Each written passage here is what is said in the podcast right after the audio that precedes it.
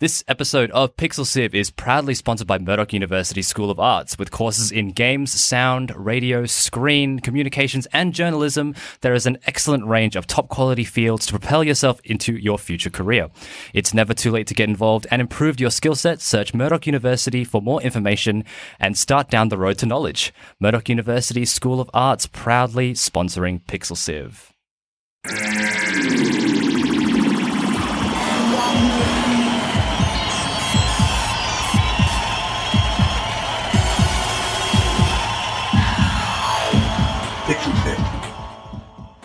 Hello and welcome to Pixel Sift. My name is Mitch, and for our 80th episode, I'm celebrating by taking Johnny's chair. So naturally, there'll be less eyebrows and more talking off script and making mistakes.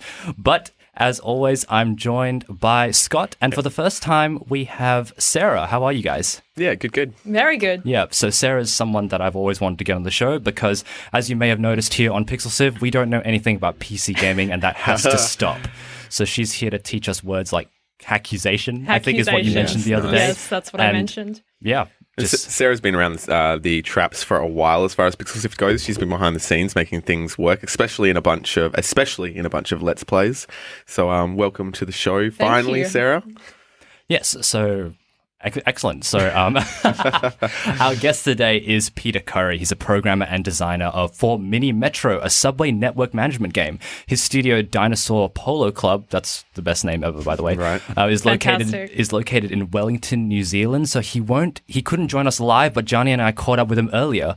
But until then, what else have we got today, Sarah? Today, we want to talk about the fact that gamers place a lot of value in their skills, but could the regard that we hold for our ability and the ability of others, say, in our team, be a bit overinflated? Yes, yes. And we'll also be taking a look at cross platform compatibility once again, as it was accidentally and briefly enabled between PS4 and Xbox last week in the game Fortnite. And now everyone's looking to Sony expectantly. Yeah, let's jump in. That's my that's my Johnny That was good, impression. yeah. Do you like it? Mm. Yeah. It's fantastic.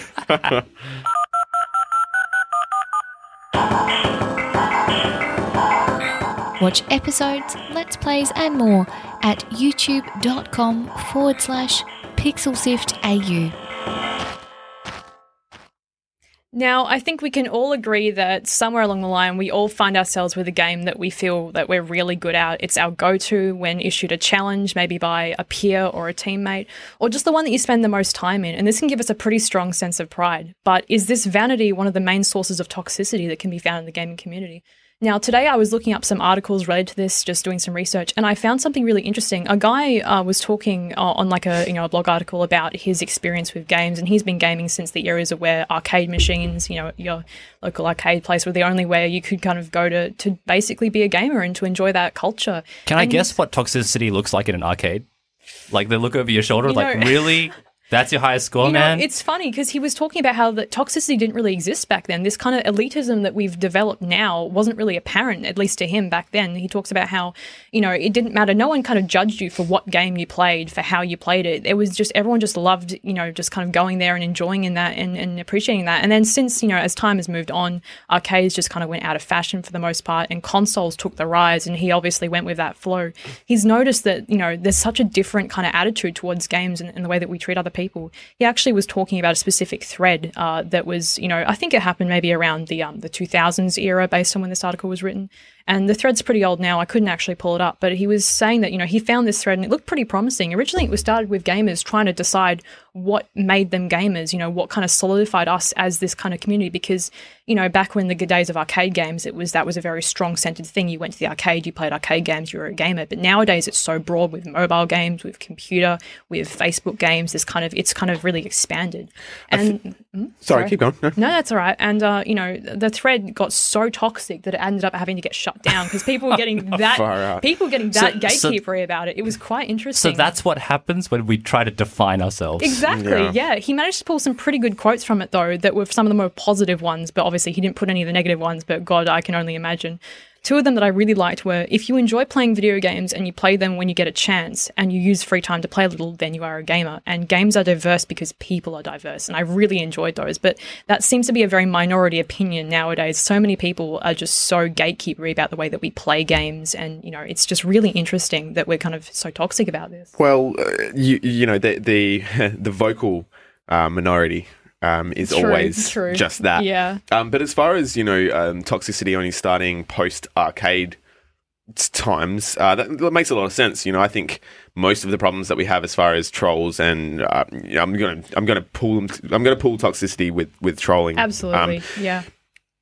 I think it's it's a huge part of it is the lack of real world consequences. Absolutely. You know, just like any online troll, uh, gaming toxicity uh, usually stems from some kind of insecurity, and you can bet you can bet your ass that a lot, ninety nine point nine percent recurring of those people that uh, you know perform this toxicity online wouldn't do it if they had those people in front of them, a la arcades. You get your ass beat Absolutely. down to you. That's true. One of the other things I noticed in another article I was looking at, it was written by a, a former professional esports player, so he had a pretty good insight. Yeah. Was he was talking about how, you know, um, uh, you know, tilting people to get an advantage uh, Mm-hmm. is kind of what you do. It's kind of part of that kind of attitude is, is that you shit talk people. And obviously, with you know, when you have this online persona, you've got no consequence. They're not in front of you. They can't actually physically hurt you at all. They can only just use nasty words. And if you have the better nasty words, that can be really beneficial to you. It doesn't make it right or good, but it's really interesting. No, There's but also tilting is part of sport. You know, like I mean, yeah, in, in other yeah. games, in cricket, we'll call it sledging. You know, in a lot of games, especially in that's Australia, we call yeah. it sledging. It's kind of part of it, but there is a line where you become unsportsmanlike. And, Absolutely. and, and a that- game has pushed that, in my opinion. Oh, for sure. Absolutely. And way I, too far. I think, you know, I can relate with toxicity sometimes, um, especially, you know, inter team toxicity. You know, I will get, I, I have, much like a lot of people, I have had issues with my anger in the past, and I can get angry when I don't actually want to get angry. Because, like, sometimes, you know, anger's addictive and it's rewarding if you kind of let it do its thing. Like it's really self satisfying. And I think that's a huge thing about the um, toxicity we have as gamers, especially to people, you know, say if you're going to slag off someone on your own team or whatever. it is, it's a venting. And you get, a, there are no consequences because, again, because of this anonymity. And you're, you know, you're satisfying your um, angry insides. But blaming your know. teammate is Oh, far it's- easier than blaming yourself for your own mistakes. For sure. And there's a real, it's a really interesting. I've been thinking a lot about this. When you blame your teammates, it's not helping anyone. It's not No. helping them. You're not giving them constructive criticism. No, If but you're, self satisfied because you've allowed yourself to have your rage. Yeah, It- but like it doesn't You're addicted to improve the rageaholic. situ- it never improves the situation though. Like it's not going to help you win the next game. It's going to make all your teammates hate you, hate this person that you're ragging on. If they all decide, yeah, this person sucks, it's like what's going to happen? You're going to fall apart, you know. But why are we so kind of you know addicted to that kind of lifestyle? Because it doesn't help anyone at the end of the day. It helps yourself feel better, but then you lose the game, then you feel worse. I think- you know. It's self satisfying. I think it's related to a very um like we place. It comes back to like our attitude toward the game, and we we are very in, self-invested in our skill. And when that's something that you think you're really good at, and like you've come to this environment where you pretty much control it and you're familiar with it, you know every aspect of it. When someone doesn't use it in a way that you kind of like it, and it and it's you feel passionate about it, and I, I would argue that gamers have become more passionate over the generations. Definitely, yeah. We've And- got there's been a rise of the competitive scene. Esports Yeah. is a really young thing mm. comparatively to and still everything millions else. of dollars are coming through that. Absolutely, those, yeah. those and, competitions. and you know, I know someone. I work with someone that recently is, is actually currently competing in an esports team for Rainbow Six Siege in Australia, and that's really, really, you know, quite crazy. Like, I never thought I'd actually accidentally meet someone. and even meet him online. I was just like, "Oh, you play Siege? Yeah, me too. Cool." Found out a week later from some friends, "Hey, that guy's actually, you know, in a team," and I was like, "What?" Damn. But um, I'm very Let's comment on his loop. play style. I I do not. He is way out of my league when it comes to that. But you know, it's just like that's that's an actual thing that exists. This competitive gaming scene exists, and it's so fascinating. But that never really kind of that's still so young. You know, relatively speaking, we've had sport for centuries, and games are just so new, especially with console games and PC. You know, the days of arcade, we didn't really have. You know, I mean, you had the high score kind of thing, but you know, you had no idea who this person with three initials was. You didn't see them, but you actually can communicate verbally to this other person in your team, or you can chat to this person on the other team that you're fighting. You know. Unfortunately, in any sports, any kind of conti- competition, you're going to get those competitive people that take it too far. You Yeah. get it in junior sports, you get it in amateur sports, you get it in professional sports. You always got the dickheads, I guess, that are going to ruin it for everybody else. Anger you know? management issues. Yeah, for sure. And exactly like I was saying before. Yeah, and and that's that can be the calmest, most together person, but that could be their trigger. You know, it's Mm. Absolutely. upsetting their special time. All right. Speaking, anyway. of, speaking of special time, I think we need to get off to the next topic. Nice segue. Yeah, I mean, I'm not Johnny, so I don't have these like wicked eyebrows and segues. Oh, Yep. You can work on that though. There's always room for improvement. mm-hmm. Speaking of improvement, Pixel Sift. Pixel Sift. No, seriously, Pixel Sift. no, seriously. Pixel Sift. So, Peter Curry is a programmer and designer from New Zealand's Dinosaur Polo Club. Johnny and I sat down with Peter earlier to talk about how he got into game development, where his inspiration for the award winning subway puzzle game Mini Metro came from, and drawing on player experience when making the game. my brother and I came up with Mini Metro. Um, we had been making games on and off for about 10 or 15 years or so, I guess. Um, we both started commercially, uh, professionally making games at Sidhe Interactive in 1999, 2000 ish. Um, we worked there for about, I was there for about four and a half years before we left with another guy and started doing independent development back in 2006.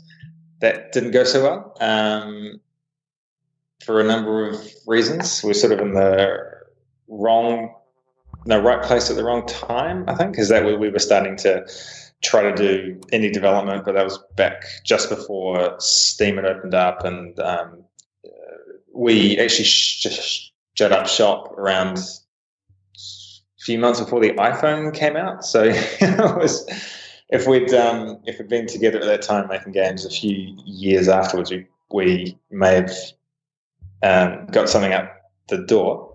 Um, as it was, uh, we both really just stopped making games for a good few for a good a good while after that, and then it was only I we really wanted to get back into making games. Twenty end of twenty twelve, beginning of twenty thirteen, and that's when I pitched. Uh, oh no, that's when Rob and I started talking about what games we could make, and one of the ideas was the Subway map game. Um, and then we prototyped it for a game jam, um, Ludum Dare, back in uh, early May 2013. And then that's basically the same game we've got now. Um, So why a subway map game? Like, what was the? I mean, obviously, you look at these uh, international subway maps. You need to look at the, you know, the Tokyo map or the London Tube map, and you can see the inspiration behind your game. But why was it that you wanted to make a game out of that, and how did you kind of put it all together? So it was really a decision based on practicalities. Uh, we'd done enough overscoped projects that we knew from the get go weren't ever going to get completed.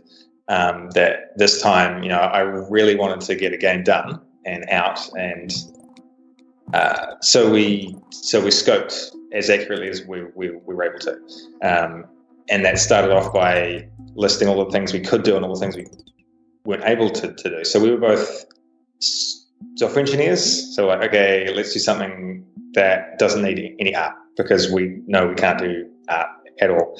Um, and we just wanted to play up t- to our strengths. So already off the bat, we, we restricted ourselves to abstract ideas. I mean, I mean, sorry, to anything that, that we could do with an abstract representation. Um, uh, came up with a few ideas, but subway maps fit really well into that because they already are an abstract representation. So we, um, Rob originally pitched an idea where you were trying to get around on a map. So you- you were actually a passenger who had to get from A to B, and then I then I just thought it sounded more interesting if you built the map and there was computer agents having to get around the map. I figured that way you'd be doing the thing that was a bit more fun. Uh, and that was it. That's we built that game, and it was surprisingly good for a game jam game. People enjoyed playing it, which is always a surprise. and and then we just took the next two, three, four years to um, work that towards a commercial release. So you said that you were software engineers and you've been working on this game for a number of years. It started as a small scope project, and it's now obviously you know, critically acclaimed. It's been nominated and awarded a number of awards, um, multiple platforms you, on on the iPhone, the iOS store as well. Now, um, you talked about scope in the beginning there, and you were saying you wanted to make something that was you know small and self-contained. How much has that scope grown since you started that Game Jam game? And what sort of things did you have to kind of say? Well, okay, well, no, we have to stop. We've we've gone past where our original constrained ideas were from. Yeah, I guess the the biggest issue we had with Scope was taking it from a game jam game, which is you know just a freely available on the web um, thing, to to a game that we could charge money for and not feel like eggs. You know, like what could we add to the game to to sort of bulk it out to make it a good value proposition? So that took some time to figure out what we could add without taking away from the sort of uh, minimalist appeal. You know, because because we knew we couldn't just bulk it out and make it into like a a big, heavy simulation game. Because so much of the appeal of that game is because it's so minimalist and mm-hmm. simple and uh, abstract so we were bouncing around a lot of different ideas mm. about how how to add that. Um, and eventually we settled on something just having weekly upgrades that slowly build up. So you, you build up sort of an arsenal of of equipment and and different assets that you can use. But we had a lot of different ideas like turning it into something that was more of a less abstract simulation game. So where you earned income for the number of passengers that you got to the destination and time, and then you'd spend that to upgrade. Da da da da. And I'm really glad we didn't go with that route because I think that would have lost the the appeal of the game and and turned it into much less accessible of a game and much more of a hardcore sort of Cities in Motion type game. Mm. A subset which isn't of like Sim City or something like that, where you're trying to build a. Yeah, which isn't to say that's a bad game, but I just think it, it's uh, what we have at the moment. I think is a much better marriage of the aesthetics and what we're asking people to do. It, it actually reminded me um, one of the mechanics. Now you mentioned Sim City. It reminded me of Sim Towers and the elevator management mechanic. Mm. In hmm. that, the, the, whole game reminded me of a pretty much a more fleshed out version of that. Yeah, it's funny. That's actually an idea I've been worry, wondering if you could turn into a full game. Just elevators. Just elevators are interesting. It's one of those things as a programmer that when you you're waiting for an elevator, you think, who programmed this? It's like it can't be that hard. Surely you could make good elevator AI, but you know, I tell you what, when I completely when I first saw the game, I was thinking, oh, this takes me back to primary school maths, you know, doing the shortest path between uh, points, trying to work that oh, out. Yeah. Um, and I think what's really good about the game is, yes, you talk about that aesthetic, and yes, it is very minimalist, um, but it does kind of draw very heavily on those subway maps that people would be familiar with one of the things that are kind of is striking for me is is it easy for people to to pick it up? You know, there are places around the world which don't have huge uh, subway infrastructures, and when you start, it's just a blinking dot, and well, two blinking dots really. Is it easy for people to kind of get the idea, or, or are they coming in already knowing what the idea is? Yeah, I think that's one of the things we've picked up about the appeal of the game um, because obviously, you know, it, it has been a, a success, um, and we're always. I think you can't help but try to reverse engineer the success, and the hope of learning something useful from it and being able to replicate that success.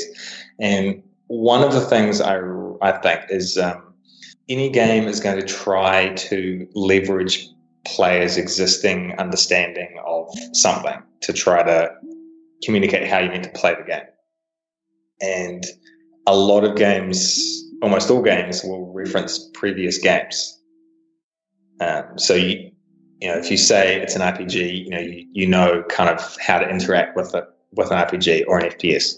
Um, and I think what Mini Metro does instead of doing that, it tries to leverage off your understanding of a map of of a subway map. Even though here in NZ we don't have any subways whatsoever, but um, we still have that. A bu- bus map looks roughly the same, and in fact, the Auckland map in the game is ba- is based off the Auckland um, the the bus map.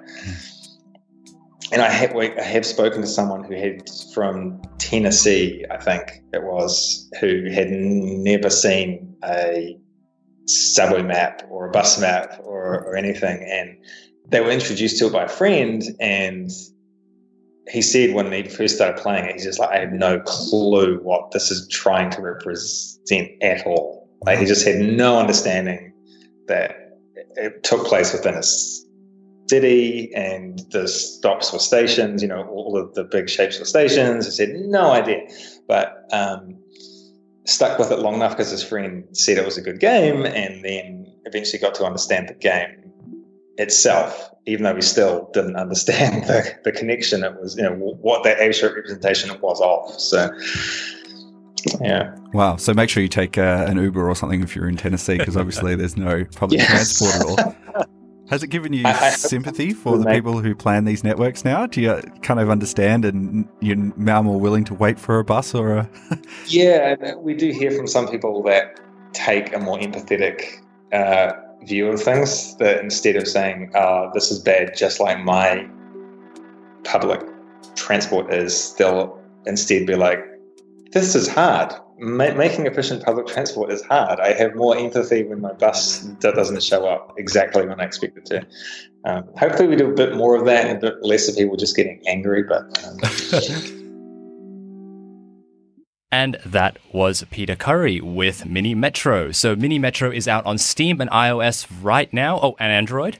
Um, stay tuned for more updates from Dinosaur Polo Club soon. We're going to try and get them on the show. Um, as as the New Zealand uh, uh, the New Zealand Film Commission has announced their new project Shoebox will receive funding support. So that should be pretty exciting. You're listening to Pixel Sift. Or you might be watching Pixel Sift on Twitch. Pixel Sift.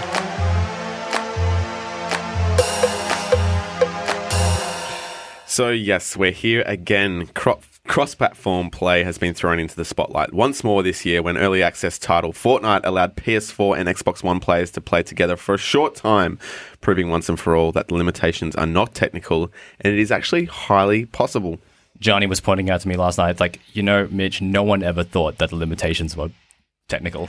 and I'm like, but now we know. Yeah, that no, not exactly. technical. You yeah. can just let the ignorant people like us just just have a minute. You know, it's like just just let us let us be happy. I think, I, I, think I, I ran out of my room right after I read that, and I was like, it's not technical. okay. The little things, you Yep. know. Look, Sony says they are trying to protect their players um, and and children because they think of the children and and just people's privacy in general. Um, I don't really know how that's a good excuse or reason.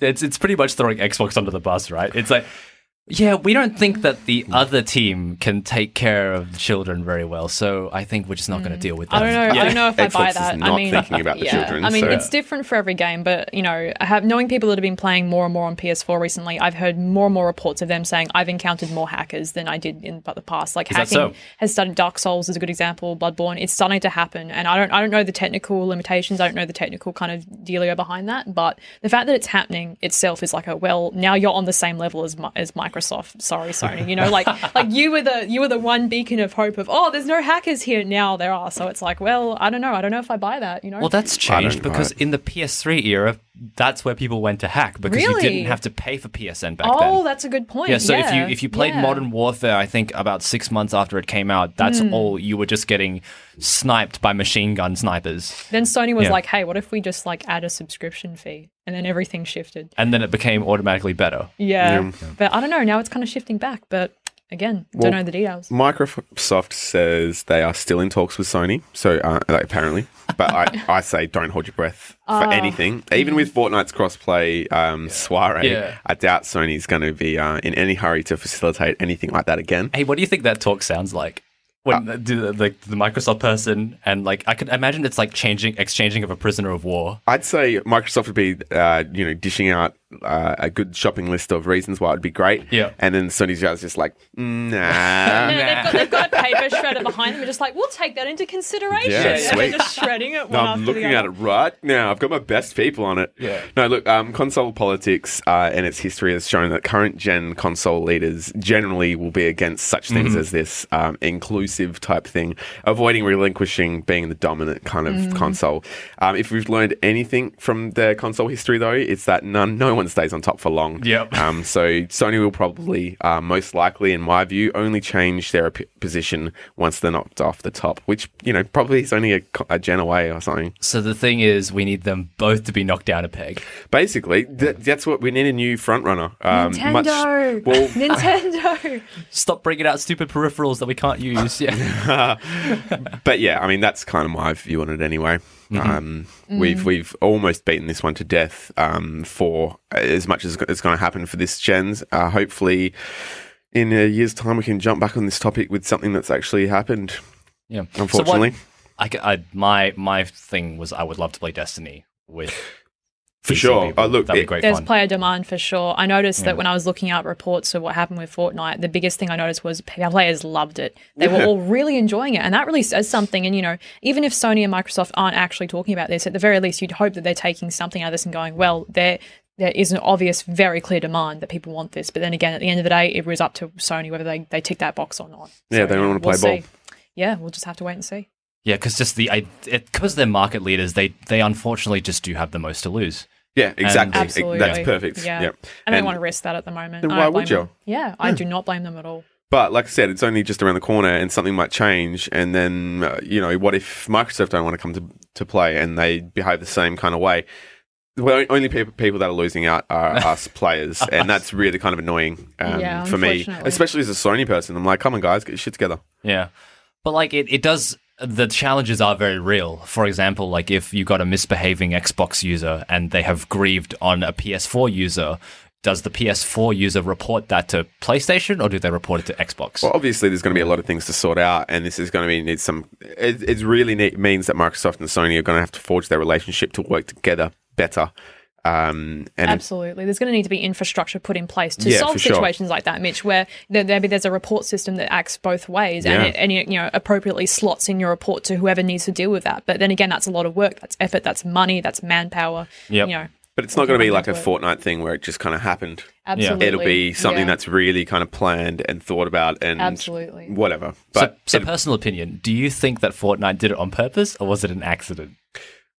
oh, I mean, who knows? It's just speculation, but I'd Yeah. say accident um, only because if it was so easy to just do, I feel like someone might have just done it before. Yeah. just to just to stir the pot. Absolutely. Unless they maybe they made it easy on purpose for this, but then again, it seems a bit it seems a bit ridiculous. It could be either way. I mean, it seems like a really interesting time to do it, and the reaction Yeah. seems it seems a bit sus. But then again, I don't know enough about how easy it is to do. I have no, No. idea what this, the background is of that kind of thing in software development. So it's like I don't want to make that call. I would really I'm very curious to know what Um, yeah, same. what actually has to happen to make these two very different machines talk Well, to each other. Any of our um, you know more expertise driven people out there, listeners, uh, if you let us know, um, so we don't have to do you know piles of research to find out something that is just we you don't know, have to an- a learn small how to interesting. make video games. Absolutely, because because I'm, I'm look, I'm just not gonna. yeah. we we celebrate our 80th episode by asking the viewers to do our work for us. we give the you the gift of hey, do some pixel sift research. No, for but seriously, us. like if you guys are in the know, because Mm-hmm. we do have uh, an amazingly experienced and talented listenership, and so if somebody out there knows, you know, if it is that difficult or if it is that easy, please let us know. Mm. And that's probably all the time we got. For today. Yeah, Sorry. yeah, I think so. anyway, so uh, I guess if you enjoyed that, come join us again in two weeks. But thank you very much for joining us on Pixel Sift. We hope you've enjoyed the show. As usually, putting links up to all the stuff we talked about on our website, including links to Mini Metro and the rest of uh, Dinosaur Studios' work.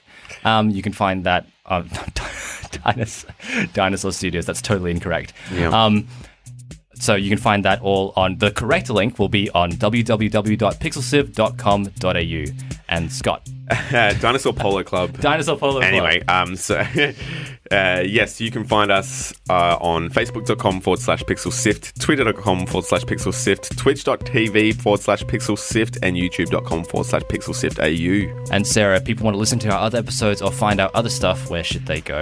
You can visit our website to find all of our other stuff, including Let's Plays and previous episodes. Subscribe as a podcast either on iTunes, Pocket Cast, or using the RSS link on our page. And if you're listening to us exclusively on one of these platforms, I just want to remind you that we go live every fortnight. Our next episode will be out on the 12th of October.